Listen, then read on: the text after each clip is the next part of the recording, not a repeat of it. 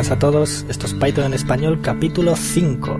Hoy como siempre trataremos sobre los eventos que han ido sucediendo en la comunidad hispana de Python. También tendrán cabida los comentarios que nos hacéis todos nuestros oyentes a través de Twitter, correo electrónico y demás medios oficiales del podcast. Y por último, como plato fuerte, vamos a tener un pequeño debate sobre frameworks web en Python. Esto es Python en español. Empezamos.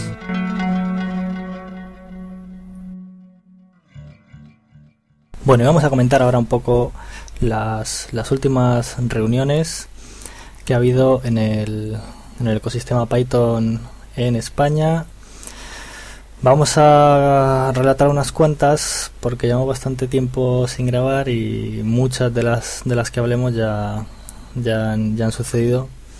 Por ejemplo, el día 15 de mayo hubo la primera reunión de Python Granada. Se habló, Pablo Galindo habló de Python What the Fuck y Víctor Terrón Python por 40. Esta reunión tuvo lugar en la aula Generalife de la Universidad de Granada y fue el día 15 de, mayo. También en mayo, el 21, tuvimos Python Barcelona. Este, este evento eh, se realizó en el Parque de Recerca Biomédica de Barcelona y las charlas, las propuestas que hubo sobre lo que se habló fue Python Decorators, Guillermo Blasco Jiménez habló de Python Decorators, Juan González Ballinas nos habló de Python para análisis de datos y Christopher Bonnet habló de Machine Learning con Scikit-learn. Luego el mismo día, el 21 de mayo, también hubo una reunión de Python Vigo. Eh, esto pasó en las oficinas de coworking de Vigo, en la calle Pontevedra 1, y de lo que se habló fue de desarrollo de videojuegos básicos en Python eh, por Adam Ang DCK y testing que la impartió Francisco Puga. El día siguiente, el 21 de mayo, tuvimos programación en Python con Raspberry Pi. Esto era un, un curso taller que, que, costaba 89 euros sin kit y 149 con el kit para realizarlo. Y, y bueno, esto era en, en Valencia. Básicamente se presentaba un poco Raspberry Pi, se hablaba sobre las conexiones, flashear la SD, administrar el sistema Linux, configuración, introducción a Python, fundamento de programación, instalación del módulo RPI GPIO y actividades de programación controlando hardware. Esto era, recuerdo, en Valencia, programación en Python con Raspberry Pi. Luego el día 27 de mayo tuvimos reunión de Python Madrid. Esto fue en, en las oficinas Kun Labori. Y Jesús Cea nos habló de de, Nicola. Y bueno, esto fue el 27 de mayo en Madrid. Luego ya en este mes, en junio, hubo Paibirras en Tenerife el 5 de junio. Se habló sobre Natural Language Toolkit, NTLK, Hugo Jiménez Hernández y luego Juan Ignacio Rodríguez dio una charla de introducción a Python Notebook. Bueno, y también eh, los organizadores eh, animan a que se confirmase la asistencia vía Meetup o vía Twitter a arroba gileón. Luego el 16 de junio fue en Madrid el Open Expo Day 2015 y esto fue en el Teatro Galileo y hubo un par de meetups de Python. En el Open Expo Day, para quien no lo sepa, se reúnen a varios a varios grupos de desarrolladores de diferentes tecnologías y les dan les dan la oportunidad de, de hacer un meetup ese día y el meetup de Python eh, se habló sobre Bouquet, Alejandro Vidal y Jesús Espino eh, habló sobre Taiga. Luego ya cosas que todavía no han pasado y van a pasar. Python Barcelona el 18 de junio. Eh, habrá una reunión otra vez en el Parque de Recerca Biomédica. Y las tres charlas propuestas son una introducción al, al framework de desarrollo web Flask y con Google App Engineer esto lo dará Gabriel de Maeztu. Eh, luego también hablarán sobre Real Time KPI Metrics con Django y StatD. Israel Saeta Pérez impartirá esta charla. Y por último, Loris Mularoni nos hablará de Python y Cancer Genomics. Y bueno, esto es Python, esto es en Python Barcelona el 18 de junio. Luego el mismo día, el 18, también habrá reunión de Python Vigo en las oficinas de coworking de Vigo, en la calle Pontevedra. y los temas que se tratarán serán entornos virtuales, que la impartirá Miguel González, e introducción al Web Framework Pyramid, por César Pérez. Luego también ese mismo día, el día 18 de junio, habrá reunión de Python Madrid en las oficinas de Caleidos y la charla que se impartirá será cómo modificar la sintaxis de Python mediante importación de módulos pipe y códex de código fuente y mucho morro, que la dará Javier Candeira. ¿Qué más tenemos? Eh, bueno, tenemos también otra convocatoria para, para el curso de programación en Python con Raspberry Pi el 19 de junio, que por lo que veo es el mismo en Valencia, pues es el mismo curso, recuerdo, son 89 euros sin kit y 149 con kit. Y luego ya por último, para el mes que viene, para el 3 de julio, eh, APSL convoca una nueva edición de Creambits. Y bueno, esto será el día 3 de julio en Palma de Mallorca, en la calle Galileo Galilei, en sus oficinas. Y hablarán sobre React Native, Machine Learning, Django y Zumbor. Y poco más.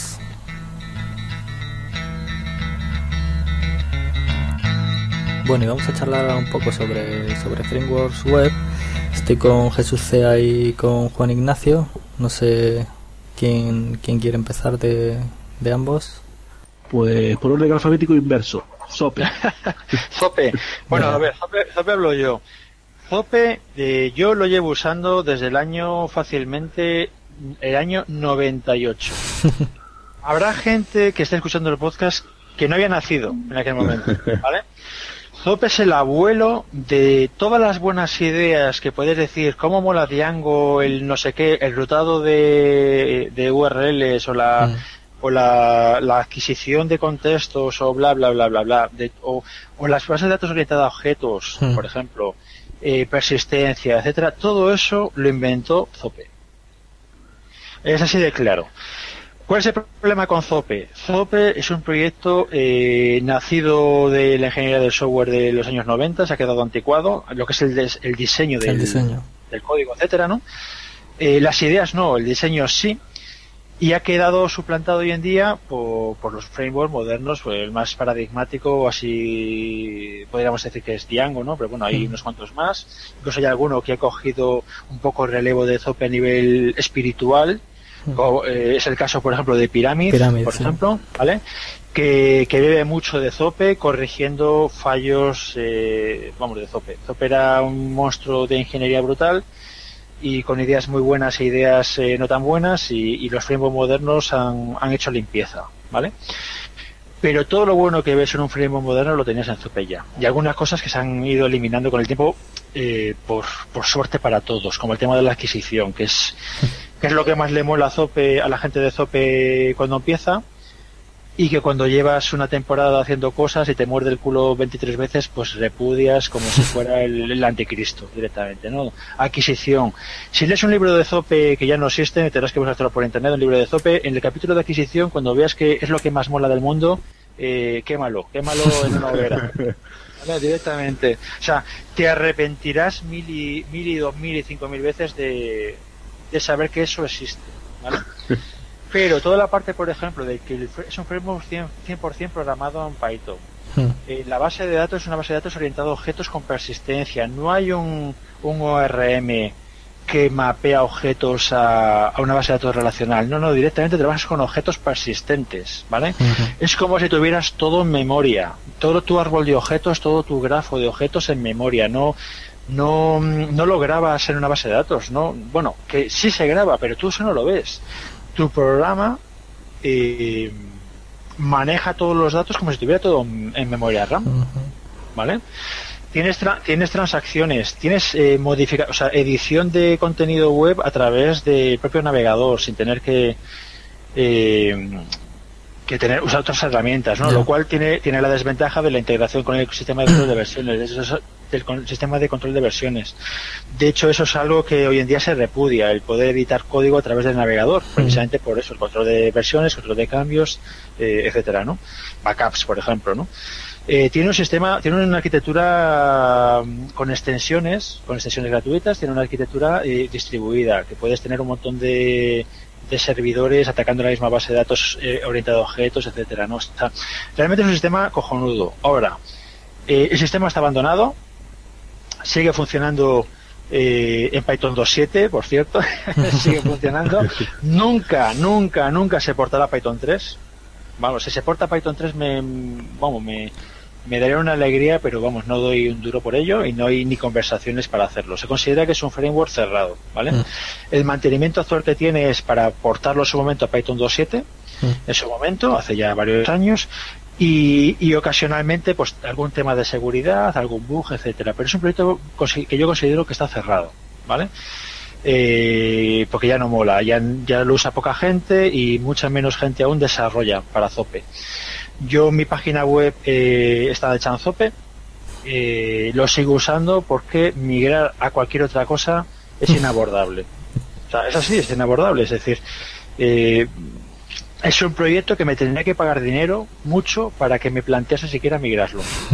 Entonces, eh, como yo estoy cómodo en Zope, lo conozco bien desde eso, desde hace mm, como 13, 15 años, bueno, no más, más de 15 años, lo conozco bien me sé sus. Eh, vamos a decir putadillas, aunque no debería decir putadillas en.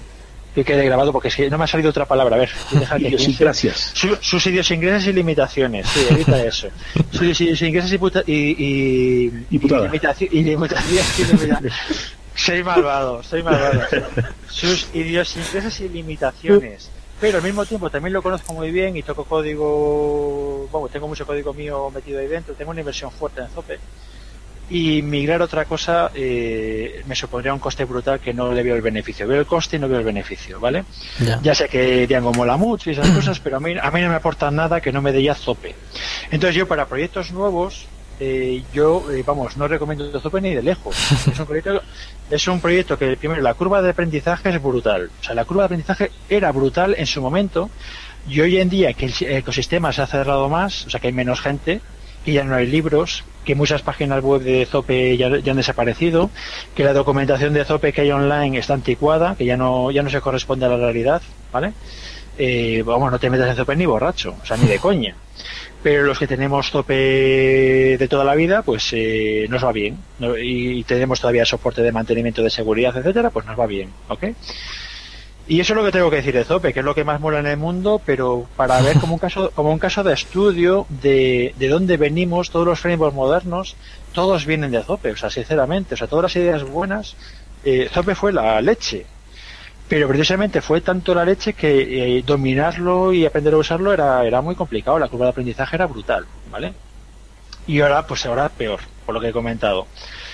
Con lo cual, pues sí, Zope mola mucho, solo para los que ya lo tenemos en producción. Los que, los que ya lo tienen, pues que se queden con, con funcionalidades sueltas. Por ejemplo, hay muchos módulos de Zope en, en, en PyPy Ah. Eh, yo sé, pues eh, todo lo que es eh, la, la ZODB, por ejemplo, que es la base de ah. datos, se puede usar en proyectos en proyectos separados a Zope, no hace falta usarlo en Zope.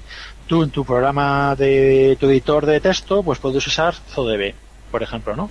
Que es una base de datos orientada a objetos y con lo que comento de persistencia, etcétera. No te, hace falta tener una base de datos relacional por detrás. Eh, luego tienes tema de interfaces, tema de gestión de zonas horarias, mm. tienes mm, tienes hasta el, todo lo que son ZC, ZC.cosas. Entonces una búsqueda de ZC en que es, es Zope Component. El mm. significado de ZC es Zope Component o algo por el estilo. Pues haces una búsqueda en PyPy y te salen 300.000 cosas que usan otros proyectos, componentes de Zope que usan otros proyectos. Hasta, hasta, gestión de zonas horarias, las que cosas muy... O, el Willbot, Will ah, Out, por ejemplo, el Will Out, que es un mecanismo de distribución de código de proyectos, que tú básicamente... Es como lo que hoy en día mola tanto Kof en, en Linux, que es lo de Docker. Pues toda la idea de Docker de que tú con una plantilla tú tiras una plantilla a un sistema y se, se pobla el sistema de todas las dependencias, todas las configuraciones y se lanza de forma independiente en plan máquina virtual, eso es un build out de Zope, ¿vale? Y es algo que muchos proyectos que no tienen nada que ver con Zope emplean. Es decir, mucha tecnología de Zope, independientemente de lo que es la parte web, se está usando hoy en día en muchos otros proyectos. Pues sí, hubo, hubo en su día también un, un CMS, ¿no? El Plone este, creo que estaba hecho en Zope, eso, ¿no? Por debajo. Sí, Plone, Plone es, eh, Zope es un framework, entonces Sí. sobre ese framework tienes productos, ¿vale? Eh, entonces hay productos muy pequeñitos, en plan, bueno, pues yo meto un producto que es autenticarse contra una base de datos MySQL o MySQL. O meto un producto para gestión de álbum, álbum fotográfico de tus vacaciones, ¿vale? Pero luego había directamente un entorno entero. Y entonces Mm. uno de ellos es Plone, que es, eh, es eh, básicamente es lo que está manteniendo Zope hoy en día vivo. Es decir, hay mucha gente que usa Plone y no sabe que Zope está por debajo. Ya. Plone, Plone es- son componentes para Zope. Yo Sí. recuerdo haber usado SOPE y me gustaba bastante el tema de plantillas que tenía. Era bastante. Eh, o sea, usaba los propios tags HTML, ¿no? Eh, Sí, el, el- DTML se llama DTML. Mm, Eso está, eso está completamente mm, Liberado, separado. repu- no, no, repudiado, repudiado. ¿Sí? Sí, porque claro, no es XML o no es XML compatible. Ah, vale, tú- abres una etiqueta y no la cierras. Entonces, todos los editores que puedas encontrarte por ahí de, de editores YUC, YUGET, estupendos, ¿no? Pues se atragantan con todas estas cosas, porque claro, son etiquetas que no son HTML, son etiquetas, es como si fueran HTML, pero son etiquetas propias que nadie reconoce, que no sea Zope, ¿vale? Con lo cual, cualquier editor, cualquiera que, que no escriba, que no pique código directamente con el VI o con, con el editor mm, vía web de, de Zope, que lo haga con un, con un editor eh, web normal y corriente, pues no entiende de esas etiquetas y, y no solo no las entiende y las ignora, sino que no las entiende y las destroza. Mm. O, o te las elimina. O sea, eh, cargas un documento con DTML, eh, metes un tag tú que te hace falta de, para meter un gráfico, grabas y te ha desaparecido todo el TML porque no lo, como no lo entendía, lo borró. Entonces, eso es algo que ya no se hace. Hay otras cosas, eh, evoluciones de TML, que es el. Hay varios, uno que se llama Metal, otro que se llama ZTL, creo que es Z, eh, Zope eh, template, Template. Language o algo así, o sea, el lenguaje, el lenguaje de, de, de, de- De de- plantillas. de plantillas, justo plantillas de Zope, que eso por ejemplo es XML. Entonces cualquier cosa que sea capaz de manejar XML es capaz de por lo menos eh, no destrozar el- estas plantillas. Igual no sabe manejarlas, pero no te las estropea, ¿vale? Pero bueno, es que Zope, Zope es la leche. pero claro, es un desarrollo de los años 90. Claro. ¿vale? Sigue vivo, sigue vivo, pero la base es de los 90. Y, y se nota, o sea, son los inventores de muchas cosas, pero hay muchas cosas que, se- que hoy sabemos que no son buenas. Por ejemplo, el tema que he comentado antes de la adquisición. O sea, la adquisición es una idea de, potentísima, pero que es muy fácil, muy fácil que te muerda el culo. Mm. Que te, que te dé sorpresa, es decir, eh, yo uso adquisición para hacer no sé qué, pues de repente tiene efectos colaterales que, que inesperados, ¿vale? Perfectamente entendibles y documentados, pero, pero que no te los esperas, porque es una cosa muy surrealista, ¿vale? Y esos, esos efectos eh, colaterales son problemáticos y no puedes deshacerte de ellos porque si lo usas, lo usas, no puedes usarlo eh, para lo que, para lo bueno y para lo malo no. Una vez que está ahí, pues eh, si lo, si lo usas, eh, también lo usas para las cosas malas, ¿no? Y es algo que hoy en día es, un, es una mala práctica, por decirlo suavemente, es una mala práctica. Y el DTML y la edición de eh, documentos a través de un navegador, que en su momento fue, en su momento fue revolucionario y que Juan Ignacio dice, a mí me gustaba, bueno, pues hoy en día eso se considera un antipatrón. No, no, Porque no, por que me gustaba, me gustaba el hecho de que eh, tú hacías un párrafo y ponías, eh, no, empezabas con el P y después dentro metías el código SOP, si recuerdo bien.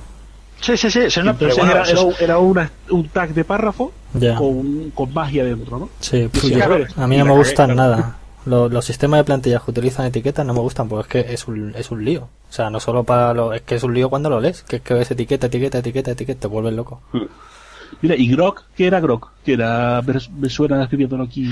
Sí, Grok, Grok fue cuando, a ver, es que Zope tiene una vida azarosa. Fue, Zope, primero, primero no se llamaba, no se llamaba Zope, era un producto propietario de una empresa eh, que no me acuerdo cómo se llamaba ahora mismo y cuando lo hicieron open source en el año 96 eh, hablo de hablo de memoria vale igual me estoy equivocando pero de ese orden en el año 96 así lo publicaron como open source. Entonces en ese momento lo llamaron Zope y fue el Zope 2 el Zope 1 no existió nunca, era el desarrollo propietario, que no se llamaba Zope, se llamaba otra cosa, no recuerdo cómo era, y cuando lo publicaron, lo publicaron ya como Zope 2 directamente, ¿no? Entonces, Zope 2 efectivamente era un framework, eh, pues súper cañero, ¿vale? Pero bueno, se le conocía sus limitaciones, sus, y, la curva de aprendizaje era muy alta, o sea, dominar Zope era, bueno, era algo que llevaba mucho tiempo y, una inversión de recursos importante. Y entonces se les ocurrió hacer una cosa llamada Zope 3, que era decir, bueno, vamos a hacer una limpieza, vamos a hacer una limpieza, que esto viene a cuento de lo de Pitun 2 y Pitun 3. Sí eh, vamos a hacer una limpieza de todo lo malo y vamos a hacer un ZOPE 3 eh, limpito y fácil de entender y mucho más estructurado, mucho más lógico, sin excepciones. O sea, un, un, ZOPE eh, limpio de todo lo que había ido acumulando de las 23 formas de hacer lo mismo, ¿vale? Que había ido acumulando durante los años. Bueno, pues vamos a, hacer limpieza y dejar la forma buena de hacer las cosas. ¿Vale? Eso fue ZOPE 3. ZOPE 3 no existió nunca. Nunca llegó a nada. Porque el, el cambio era tan brutal que la gente que estamos en ZOP 2 nos decía, mira ZOP 3, decíamos ni de coña, porque tengo que rehacerlo todo entero, ¿vale? Y la gente que, que, que empezaba a ver ZOP 3 eh, como una opción porque no tenía nada hecho, y entonces todo lo que hiciera voy a hacer en ZOP 3, pues se encontraba que todos los productos que había por ahí eran para ZOP 2. Mm. Entonces, y, y ZOP 3 es lo que tuvo lo que, lo que se llama en la nomenclatura de ingeniería de software, ¿no? el síndrome del segundo sistema. Mm. Que es, el primer sistema, bueno, es, un prototipo, eh, es una chapucilla para salir del paso, es muy limitado, muy no sé qué. Es un prototipo, pero funciona estupendamente, ¿vale? Entonces, en la que era un prototipo, pero que al final está en producción, pues ahora todo el mundo opina de, bueno, estaría bien añadirle no sé qué, estaría bien hacer no sé qué, estaría bien hacer no sé qué. Y todo el mundo opina. Entonces, el segundo sistema, el primer sistema era algo limitado, pero que funcionaba bien. Era una prueba de concepto, un prototipo y funcionaba bien. El segundo sistema no consigues hacerlo funcionar nunca en la vida. Porque todo el mundo te viene con sus requerimientos y todos los requerimientos son muy razonables y son una mejora interesante.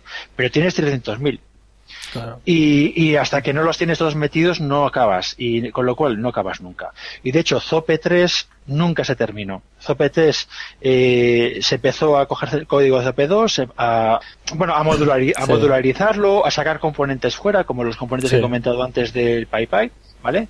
del build out y todas estas historias, pues hacer componentes empaquetados para que lo pudiéramos a otros proyectos, etcétera, que esa, esa parte medio se consiguió pero eh, lo que es el proyecto SIZO P3 eh, está muerto, ¿vale? Pero de esas, de esas cenizas, de esas cenizas salió Grog. Grog es gente que estaba metida en el proyecto ZP3 y se dio cuenta de que aquello se estaba yendo de las manos, ¿vale? Porque todo el mundo tenía una buena idea y la quería meter. Pero el problema es que todo el mundo tenía una buena idea y la quería meter. Y todas eran buenas ideas. Y entonces estaba saliendo una cosa súper bizarra y entonces hubo gente que dijimos, volvamos a los, volvamos a los orígenes de la idea de ZP3, que era coger CP2 y simplificarlo lo máximo posible. Cuando hay cinco formas de hacer lo mismo, dejar solo una. Eh, eh, el mecanismo de autenticación ha ido creciendo con los años, años, años, capa sobre capa, capa sobre capa. Pues limpiar todo eso, ¿vale? Y hagamos un ZP 2 mm, limpio que sea un ZP3.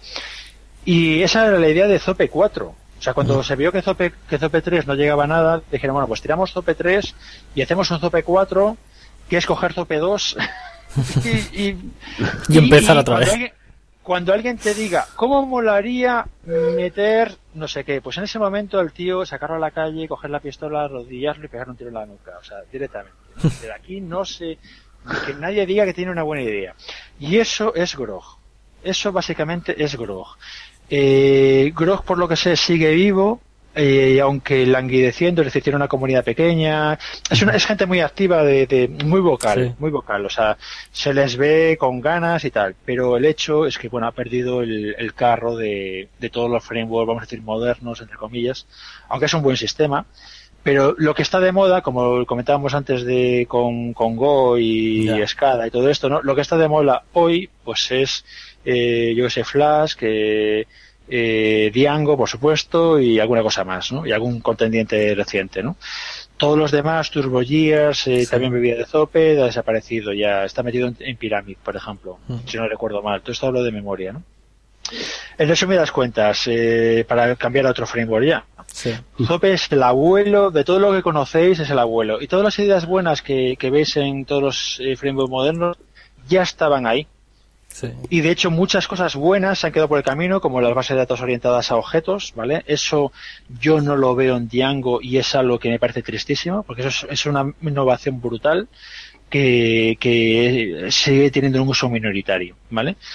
Y realmente me parece algo que, algo triste, que cosas como Django, por ejemplo, no tenga ZODB o, o el equivalente por debajo, ¿no?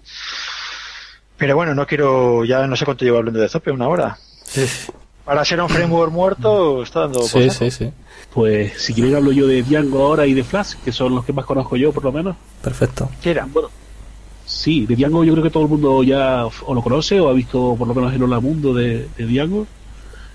Eh, yo lo considero un framework web que es muy bueno si cuanto más lo uses para hacerlo, para hacer un periódico porque este era el producto original que ellos hicieron y la verdad es que se nota, tiene muchas cosas que estaban orientadas a ese tema.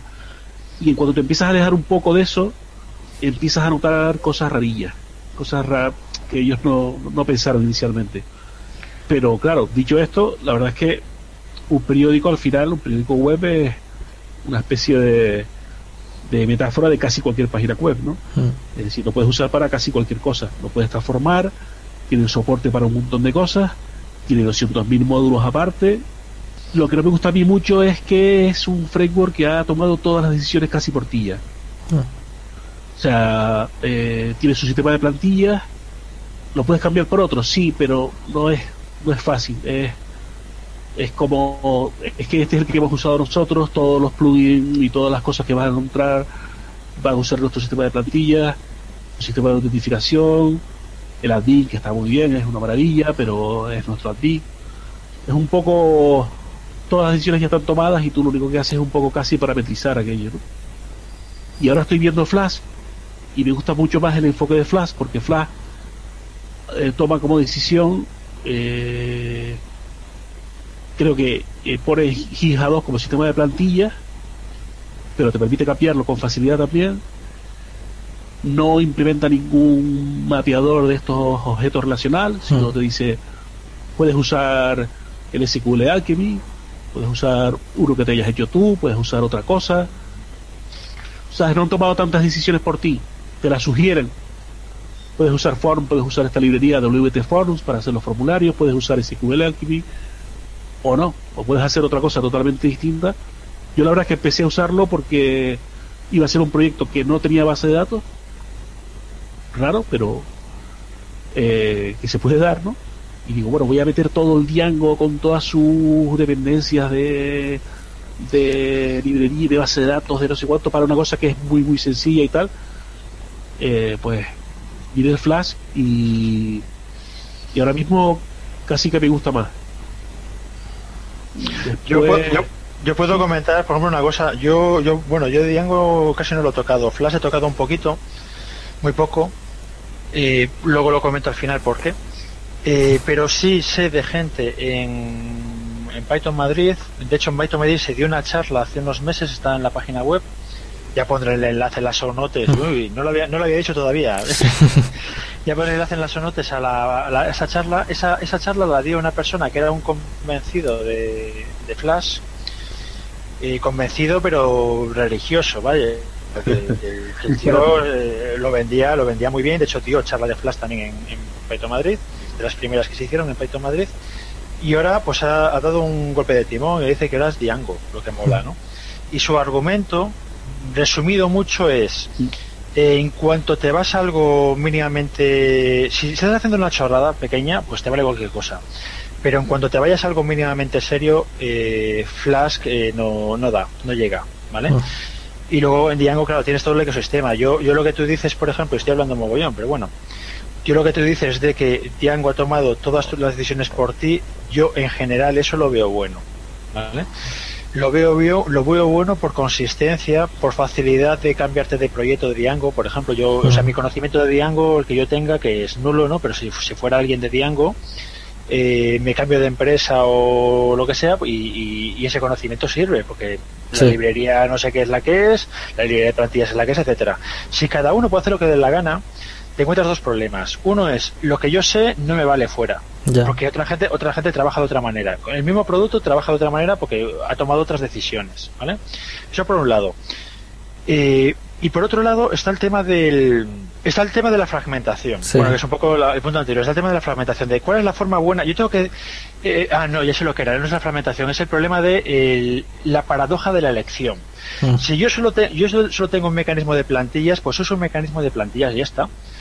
aunque tenga sus limitaciones. Si hay tres y los tres están refrendados como bueno, eh, si solo hay uno, hay uno, pero bueno, tú te lo puedes curar y meter otros. Sí. Pero te lo, te lo curras tú porque, bueno, lo necesitas imperiosamente, etcétera, es un problema tuyo. Pero si hay tres que son oficiales, y que todos los ejemplos, eh, cada, los ejemplos que, los tutoriales que por internet, cada uno usa el suyo, porque son los tres oficiales, cada uno que elija el que quiera. Pues coño, yo es que estoy viendo por internet tutoriales y veo un tutorial que no lo puedo aplicar porque está usando una plantilla que no es la que estoy usando yo. Pero bueno, es una de las oficiales, es legítimo, ¿no? Ya. Pero, pero, eh, ¿cuál elijo? ¿Cuál es la buena? Eh, vale, me voy a empezar a buscar comparativas. Eh, ¿Cuál es la buena? ¿Cuál es la No, la de Jinja 2 eh, en su momento era muy mala, pero ahora te compila al vuelo y es más rápida que la que antes era la rápida, ¿vale? Y de repente tengo que tomar un montón de decisiones que yo lo que quiero es hacer una página web de fútbol, ¿vale? Mm. De clasificaciones de la liga y tengo que decidir qué base de datos meto y tengo que decidir qué se llama baterías meto y tengo que decidir y para la mayor parte de la gente esas decisiones suponen eh, bloqueo. Es decir, si tiene que decidir que, se, que meten, eh, se bloquean. Ya. O sea, no es malo que, que, que, Python hace eso. Python toma decisiones por ti. Sí. Y, y, que solo haya una forma buena de hacer las cosas. Bueno, mucha gente dice que eso es una limitación. Para mí es una ventaja porque yo supone que yo cojo código de cualquier sitio, de GitHub, me bajo código y sé moverme con él porque entiendo eh, las, los patrones que se utilizan, ¿no? No cada uno se inventa sus, sus historias porque mola más. Y eso, claro, es una, es una ventaja y es una limitación, pero lo bueno es que si tú quieres cambiar, puedas. Lo que dice Juan Ignacio de hay un sistema de plantillas que es el que es. Si quieres cambiarlo, mm, bueno, te va a costar, pero puedes cambiar. Bueno, pues ya está, perfecto. sí, bueno, el, yo no, no, o sea, yo uso mucho Django, es decir, no, no es... Eh, era un poco por buscarle los tres pies al gato. Diego está muy bien, efectivamente, toma un montón de decisiones por ti. El problema es que eso a veces es bueno y a veces es malo. La mayor parte de las veces es bueno, efectivamente. Sobre todo cuando tú tienes un problema muy claro y te dicen, mira, ¿qué vas a hacer? ¿El login ahora pegarte media hora haciendo el login, el logout del usuario y tal? Al carajo, está implementado. ¿Sabes? Eh, eso es cojonudo.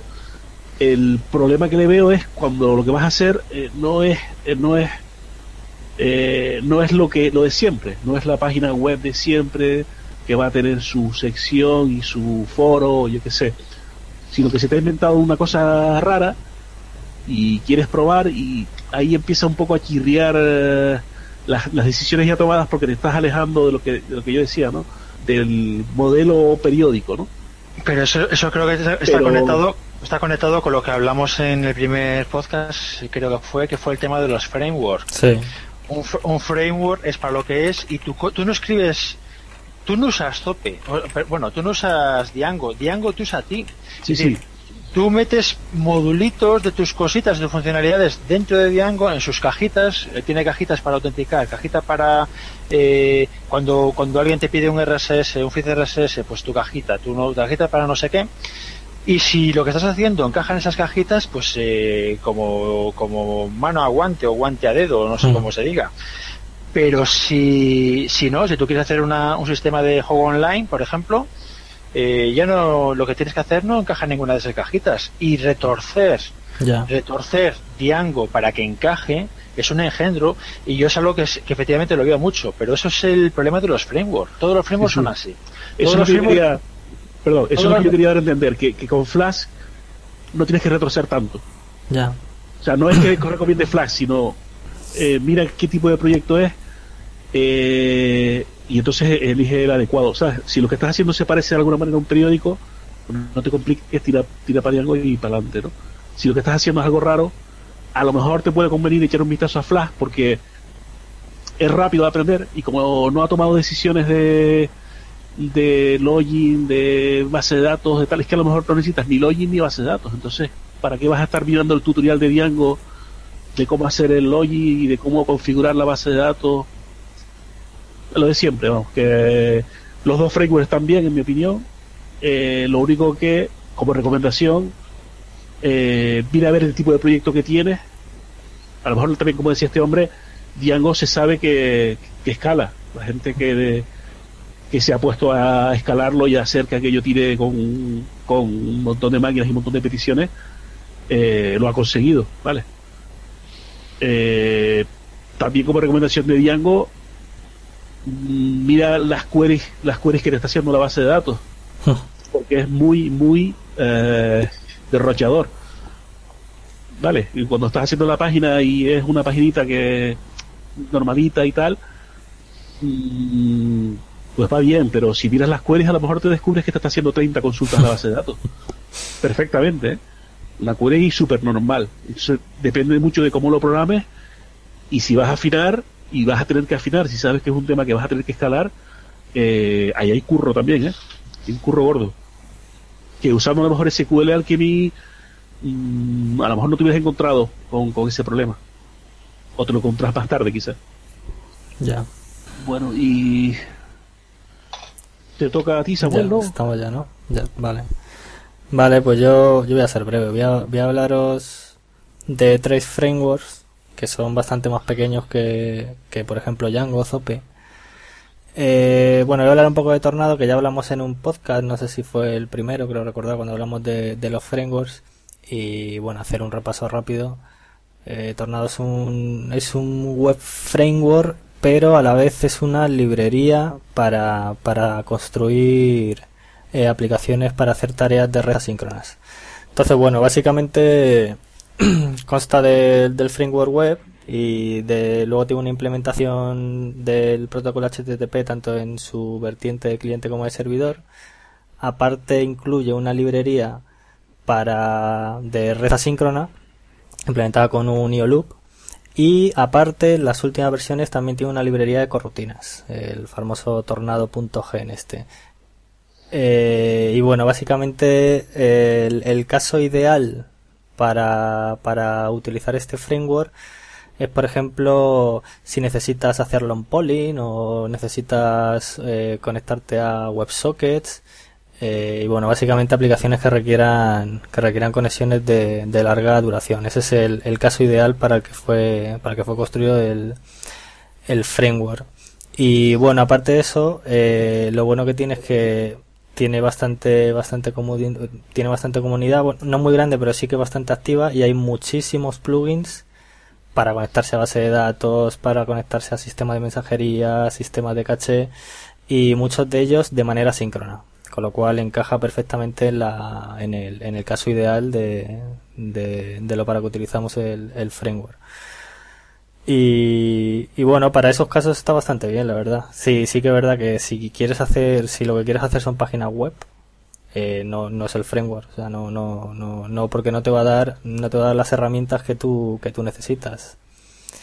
Pero bueno, como digo, para hacerlo en Polyn WebSockets, yo creo que en Python es, es, es ideal. Luego también eh, quería hablar de otro framework que está bastante muerto, pero que a mí me gustaba mucho y que sí que he utilizado mucho, que es eh, web.py, que, originalmente eh, se escribió para Reddit, lo escribió Aaron Swartz para, para Reddit. Y bueno, yo lo, mucha gente lo llama framework, yo diría que, que es una colección de librerías para, para hacer, para hacer desarrollo web. Son unas cuantas librerías, no son muchas tampoco. Eh, lo bueno que tiene es que eh, son muy poco intrusivas. O sea, utiliza lo que quiere, no, no, hay, no hay acoplamiento entre ellas. Puedes utilizar solo una parte si quieres. Si te interesa el routing, por ejemplo, pues solo el routing. O si te interesa la sesión, solo la sesión. Y todo lo demás es código tuyo en Python.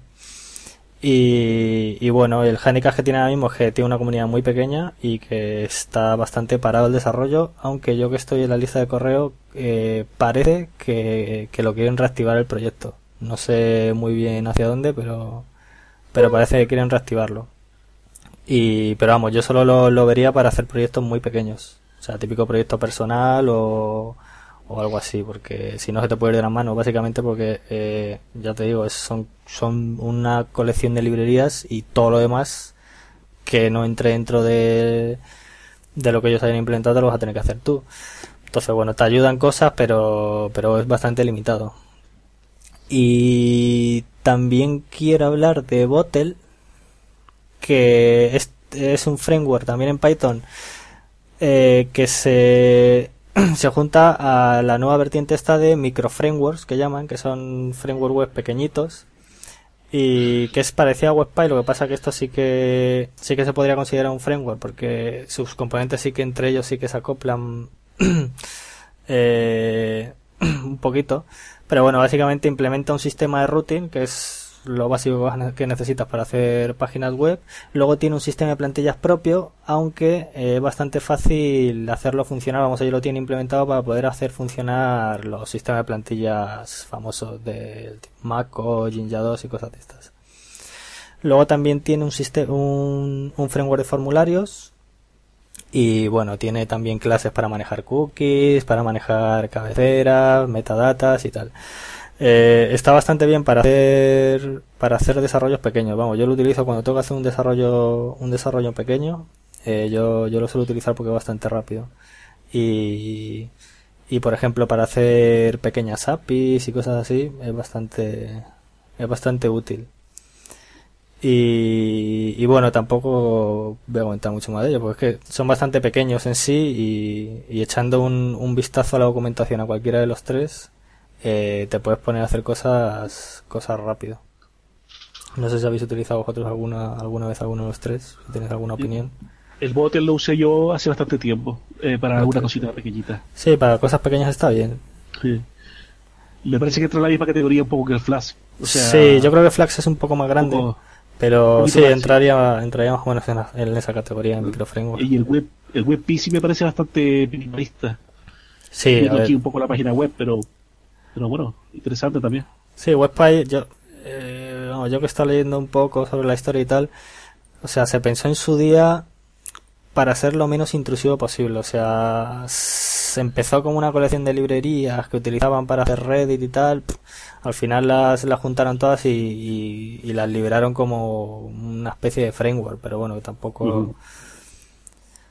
No sé, yo sí que he hecho cosas, la verdad es que sí que, claro, es que es aprenderte cómo funcionan cuatro o cinco clases y ponerte a hacer luego lo que tú quieras, o sea, tampoco, no tiene mucho misterio. Mira, y respecto a Tornado, a mí me interesa mucho, porque estoy viendo el tema este de WebSockets, Sí, y hay algún tutorial que, que ponga un sí, ejemplo así. en, la, en la página, en, no sé si es en la, en su página web la documentación o en el, o en el GitHub del proyecto, tienen, tienen ejemplos de, y entre ellos tienen ejemplo de WebSockets. Tienen, por ejemplo, el mítico, Sí. porque esto se desarrolló en su día para hacer, para hacer un chat. Entonces tienen el Vale, típico vale. ejemplo de hacer un chat por WebSocket y tal. Y bueno, Sí, lo estoy viendo aquí, un solo fichero parece, ¿no? sí, sí, lo que pasa pasa- es que hay que hay que romperse un poco la cabeza, ¿no? Hay que cambiar un poco Sí, eh, tienes la que forma ver- de programar, ¿no? Sí, tienes que meterte en, en su filosofía, básicamente. Mm. Tienes que estudiarte cómo, fun- cómo, cómo funcionan y cómo quieren que hagas las cosas. Esa es el único, la única crítica que todo el mundo les ha tornado, que, o sea, te tienes que, no, no muy intuitivo, realmente. Sí, Ya, este es el otro extremo de Diango. O sea, aquí sí Eh, que han tomado todas las decisiones. eh, sí, ahí las cosas se hacen como se hacen.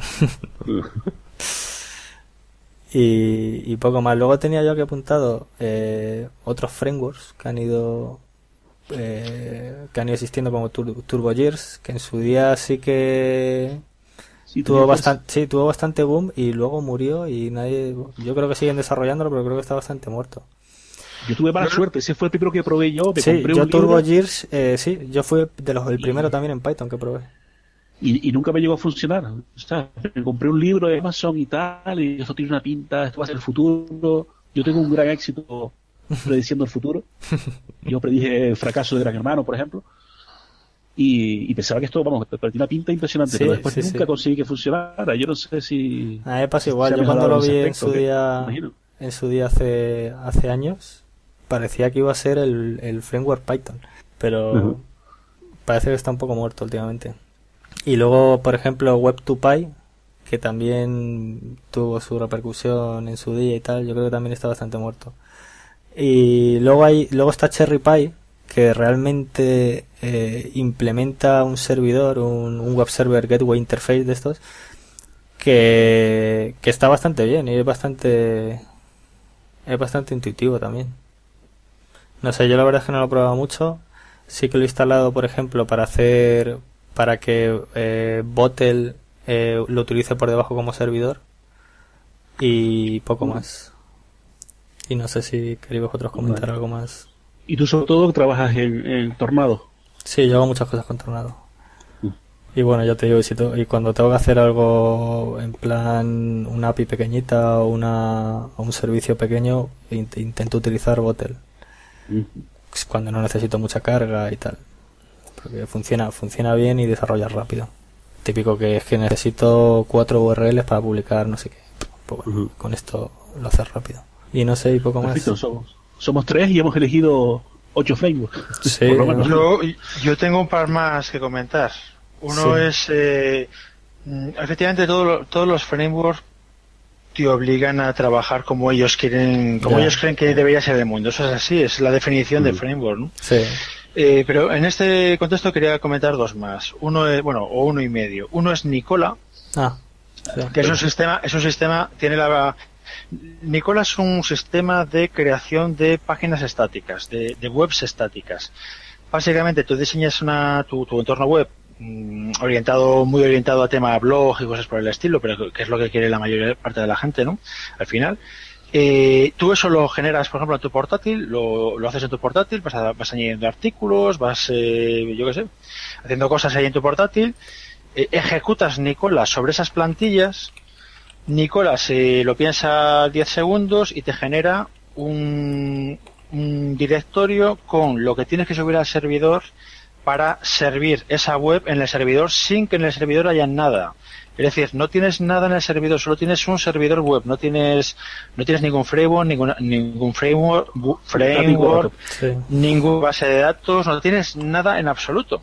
O sea, porque imaginemos, tú tienes tu, eh, tu blog y haces una entrada, una entrada a la semana y ¿para qué quieres una base de datos? ¿Para qué quieres autenticar usuarios? ¿Para qué quieres, etcétera, etcétera, etcétera?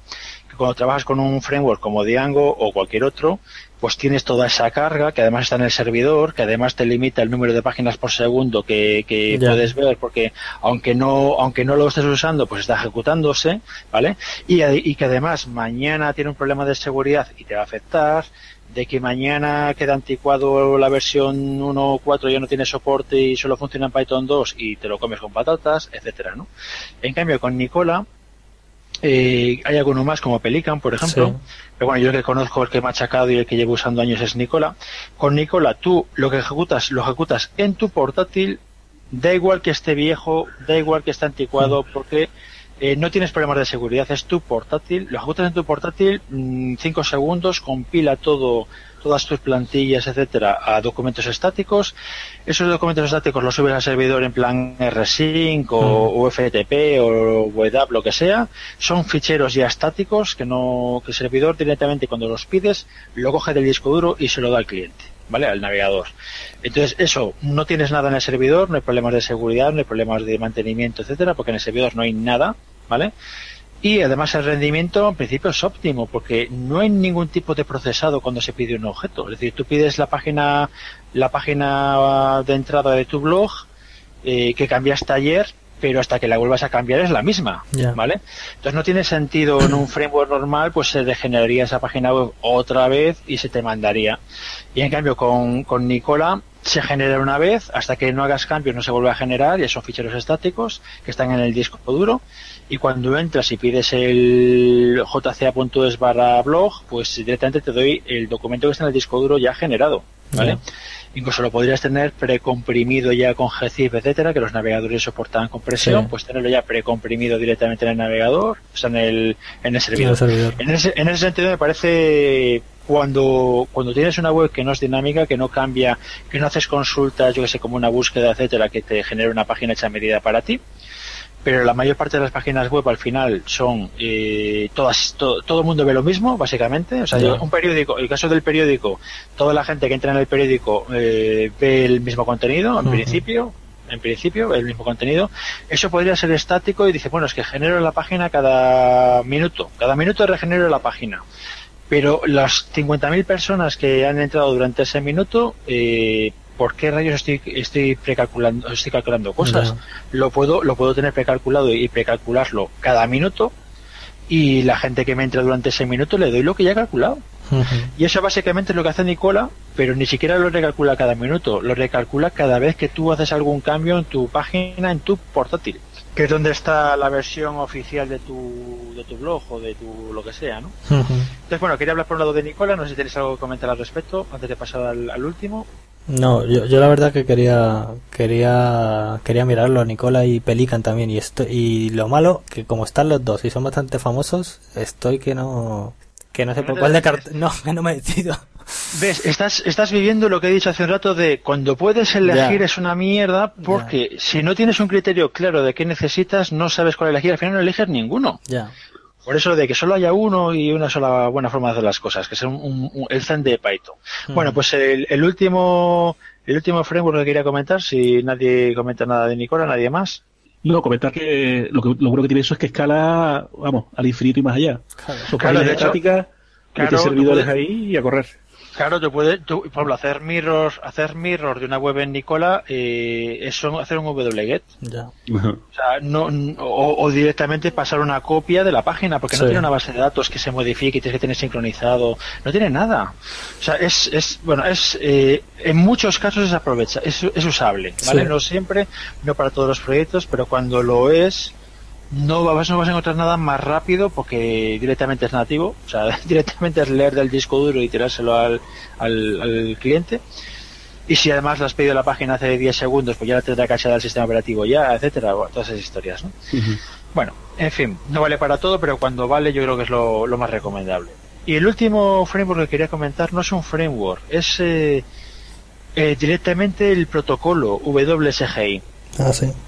El, protocolo, WSGI, para quien no lo sepa, es el protocolo que se definió, que se estandarizó en Python, aunque ahora se usa en otros en otros lenguajes, en otros frameworks diferentes, hmm. pero eh, empezó ahí en Python, que es el protocolo para interconectar un servidor web con una aplicación que está detrás, ¿vale? Por ejemplo, en el caso de Django, pues para conectar el Apache o Nginx o lo que uses, eh, con eh, la pacha que tienes detrás, la, eh, perdón, la aplicación Django que tienes detrás, ¿vale? O lo que sea. Pero claro, una cosa que yo no veo con mucha frecuencia, pero que a mí me parece muy interesante, es utilizar directamente WSGI nativo. Ya. Es decir, en vez de emplear un, un framework que habla WSGI con nuestro servidor web, para algunas aplicaciones simples y no tan simples, pero que no se ajusta a un framework normal, ¿vale? Directamente usar WSGI nativo. Pongo, pongo, un ejemplo de una, de una aplicación de hace dos días, ¿vale? Mía. Me hace falta lo siguiente, me hace falta eh, clientes web que son clientes, clientes empotrados, no, no, es un navegador, es un programa que está en una Raspberry Pi o lo que sea, y eso es el cliente. Me hace falta que se conecte a través de un certificado un certificado X509 un certificado mm. un certificado de, SSL pero de cliente vale pensemos algo tipo de ni digital o la fábrica de la moneda aquí en España etcétera vale eh, bueno cómo distribuye ese certificado a los clientes eh, imposible. Entonces tengo un mecanismo que se conecta a una página web especial se registran en esa página web especial que no es un framework es, una, es una página para consumo de un programa, no es de un navegador, no es un humano. Se registra ahí, tú admites su, tú, eh, digamos, el administrador admite su entrada, admite, admite la entrada de esas webs, de esos dispositivos empotrados en esa web, y cuando se vuelve, y esos, esos dispositivos se, se reconectan periódicamente, cada hora se reconectan. y cuando reconectan y se les ha autorizado la entrada, que se les reconoce por la MAC de, de su tarjeta de red, ¿vale? Directamente, se les envía, se les da certificado para que ya puedan entrar en la página web normal con un certificado. ¿vale? Para acceder a otras cosas. Entonces, ese, ese procedimiento de autenticación y de, transferir eh, eh, un certificado X509, ya me dirás tú cómo lo haces con un framework normal. Que no tiene que no tiene ni siquiera un navegador detrás. Y te puedes decir, bueno, te puedes montar un servidor, un framework, un framework normal y montarte un, un, servicio REST, un servicio, un web service o bla bla bla. Si bueno, estoy montando un zope entero con su base de datos, bla bla bla bla, para mapear una única una única URL que te devuelve que te devuelve un objeto sencillo, que es un es un, certificado. Eh, eh, no hay una forma mejor de hacerlo, pero metiendo un poco de inteligencia, no me vale ni cola, tengo que meter un poco de inteligencia. Bueno, pues en mi caso he picado directamente WSGI, tal cual, que es un protocolo de comunicación sencillo. Entre el servidor web que se ocupa de, de pegarse con los clientes, controlar la concurrencia, eh, multihilo, multiproceso, bla, bla, bla, bla. Y las peticiones me las mandan a mí ya, ya masticadas, ya procesado cabeceras, etcétera. Me las manda a mí, yo cojo la petición, mm, hago un procesado mínimo y devuelvo un resultado, ya está. y, lo hago, y lo hago yo todo. Sí, sí, sí, está claro. Yo vi una cosa parecida eh, usando el WSGI, pero tengo un problema que es que el servidor principal del trabajo es un Internet Information Server. y es una puñeta de mil pares de cojones. Y estoy ahí una batalla a ver si conseguimos cambiar Apache, por lo menos, o alguna cosa. Porque el, estaba viendo precisamente el, tema ese del WSGI en Internet Information Server y lo tienen también en Python 2.7 y con las cositas raras del Internet Information Server, que me imagino que ninguno de ustedes lo sufre. No, gracias. por suerte, sí. Oye, no, no, es suerte, es haber currado, haberse, lo currado mucho. O sea, no, para mí no. Oye, no es suerte, se lo he currado, tío. No me quites, no me quites mérito. A mí cada vez que me llega alguien con algo de Windows le digo, yo no tengo Windows, y ya está. Sí, la verdad que sí, a ver si. No, la verdad que hemos hecho yo creo que un recorrido bastante completo en, posibilidades de generar páginas web con Mira, una, una, un detalle de... cualquier cosa, vamos un detalle de WSGI muy interesante, aparte que es lo que he comentado ya para terminar, de que es el protocolo que conecta un servidor web o algo parecido a un servidor web con el backend, por decirlo de alguna manera, con tu aplicación, es que eh, ese, ese protocolo está, bueno, está perfectamente documentado, estandarizado, y realmente es un pipeline, es una, es, un, es una cadena. Es decir, tú puedes enchufarle cosas en medio. Por ejemplo, yo puedo tener un, Apache con WSGI, el módulo WSGI de Apache, conectado a un Django, ¿vale? Y en medio, en esa conexión, que es un pipe, como un pipe de, Unix, un canal de comunicación, en medio le tiro ahí un módulo que me he currado yo, un WSGI nativo, por ejemplo, lo que he comentado antes, para validar certificados de cliente de, de DNI digital. El DNI digital, que es el sistema para los extranjeros. El sistema de identificación en España, tenemos un carnet de identidad y, desde hace desde el, desde el 2006, desde hace 10 años, el carnet de identidad lleva un chip y ese chip lleva dentro certificados digitales que te permiten, en teoría, eh, hacer compras por internet, etcétera, porque luego no se ha desplegado nunca. Pero, por ejemplo, la declaración de la renta, los impuestos, se gestionan así, ¿vale? Entonces, yo, Django no tiene ese módulo. Bueno, pues me lo hago yo y en vez de hacer un módulo para Django, que solo funciona en Django, ¿vale? Eh, que es otro problema de los ecosistemas, mm. que son ecosistemas cerrados, pues yo hago un módulo WSGI y lo meto, lo, lo, lo, inyecto entre el, servidor WSGI, en mi caso Apache, mm. y la aplicación Django que está detrás. Y yo lo meto ahí en medio y, ahí en medio ya lleva el control de la autenticación y a Django le pasa directamente cabeceras de esta persona es, o sea, esta, persona tiene tal identidad y ya fíjate, de esta cabecera y esa cabecera la controla el módulo que he metido yo en medio y ya está. No, no está bien. Y ese, y ese, y ese mismo módulo, luego, si, si, lo meto, si me meto con Pyramid, pues me vale el mismo módulo. Si me meto con con Flash me vale el mismo módulo, etcétera. Porque no, no es un módulo para un framework determinado, es un módulo WSGI que se mete en la cadena WSGI. Sí, sí, sí.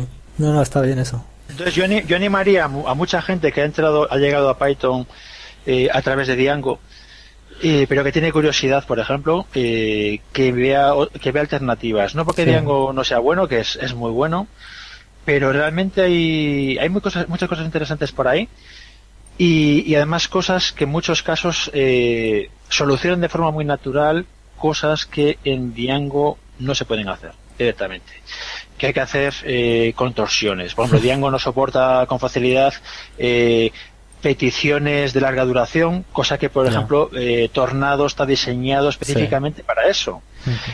no, si no necesitas Django específicamente, que te da igual lo que meter, pero tú conoces Django, pero podrías meter cualquier otra cosa, pues investiga para tu particular, eh, investiga otras opciones. Es otras formas de ver las cosas y tal, y, probablemente encuentres algo que se ajusta mucho más a lo que necesitas. Sí, sí. Vamos a ir cerrando. Creo que hemos hecho un, buen repaso de varios framework web y creo que todos los oyentes podrán sacar conclusiones en base a esto que son son opiniones también personales. Muchas muchas gracias a los dos.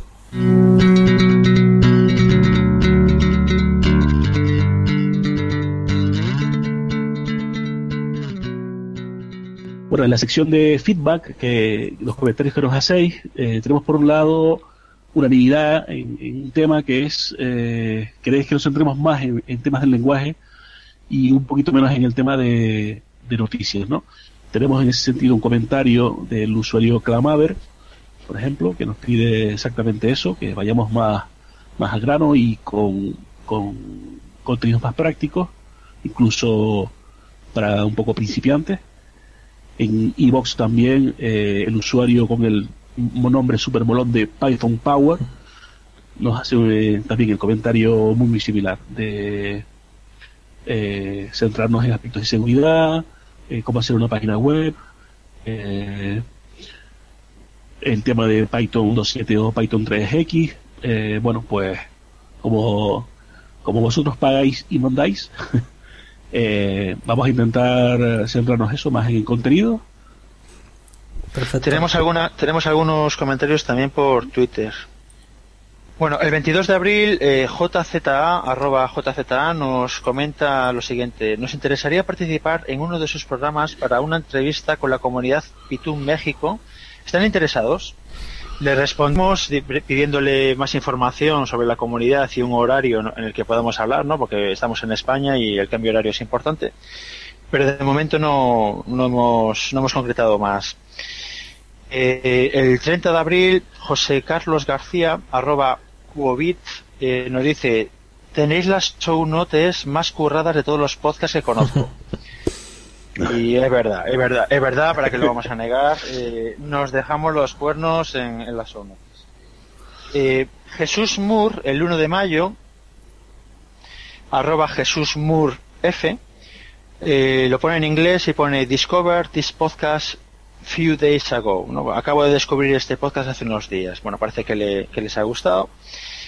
Jesús Murph otra vez, arroba Jesús F, el 3 de mayo, nos comenta, os descubrí hace unos días y está muy bien el programa. Os sugiero que habléis de Django. Mucha gente se inicia en este framework. Bueno, es un, es un clamor universal el que hablemos de framework web. ¿vale? State X, que es arroba state subrayado X, el, el 6 de mayo nos dice, si me invitáis al podcast me gustaría hablaros de cómo nos ayuda Python a los que trabajamos en seguridad informática. A esta persona ya le he mandado, bueno, ya me he puesto contacto con ellos y me ha pasado algunas referencias de cosas que hace para que las evaluemos y decidamos si, si es alguien que, que consideramos que valga la pena entrevistar. No por despreciar a nadie, que quede claro, no es un tema de, vamos a decir, de interés. Lo, investigaremos. Y, y, ya está. Hay, hay un comentario de Edgar S. Hurtado el 10 de mayo, arroba Edgar Hurtado, que hace una referencia al podcast, pues que recomienda a sus seguidores que, que, lo, que lo escuchen que, bueno, que investiguen un poco nuestro podcast a ver si les, si les vale la pena. Bueno, podemos ir cerrando. Recuerdo la página web donde te puedes descargar este podcast, que es podcast.jca.es barra Python. También nuestra cuenta de Twitter, arroba Python-podcast También te puedes comunicar con nosotros a través de correo electrónico en podcast2015.es.python.org y por supuesto nos puedes encontrar tanto en iTunes como en iBox como en Gpoder. Esto ha sido todo por hoy. Un saludo fuerte a todos.